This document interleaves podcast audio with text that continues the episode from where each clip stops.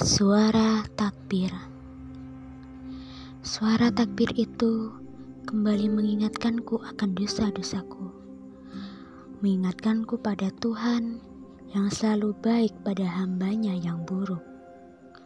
Memberi warna terang pada hati yang gelap. Seperti air yang diminum ketika dahaga, seperti itu pula suara takbir yang menggema. Namun sayangnya, Takbir tak seperti air yang mengalir dan selalu ada sepanjang tahun. Takbir hanya ku dengar satu dua waktu. Sepanjang itu, aku kadang tak mampu membendung nafsuku.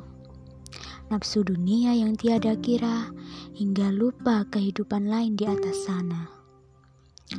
Saat ini akan kusimpan maknamu di dalam hati akan coba kurawat dengan baik agar kau tak pergi dan agar aku tak lupa bahwa betapa manusia harus bersyukur di setiap harinya.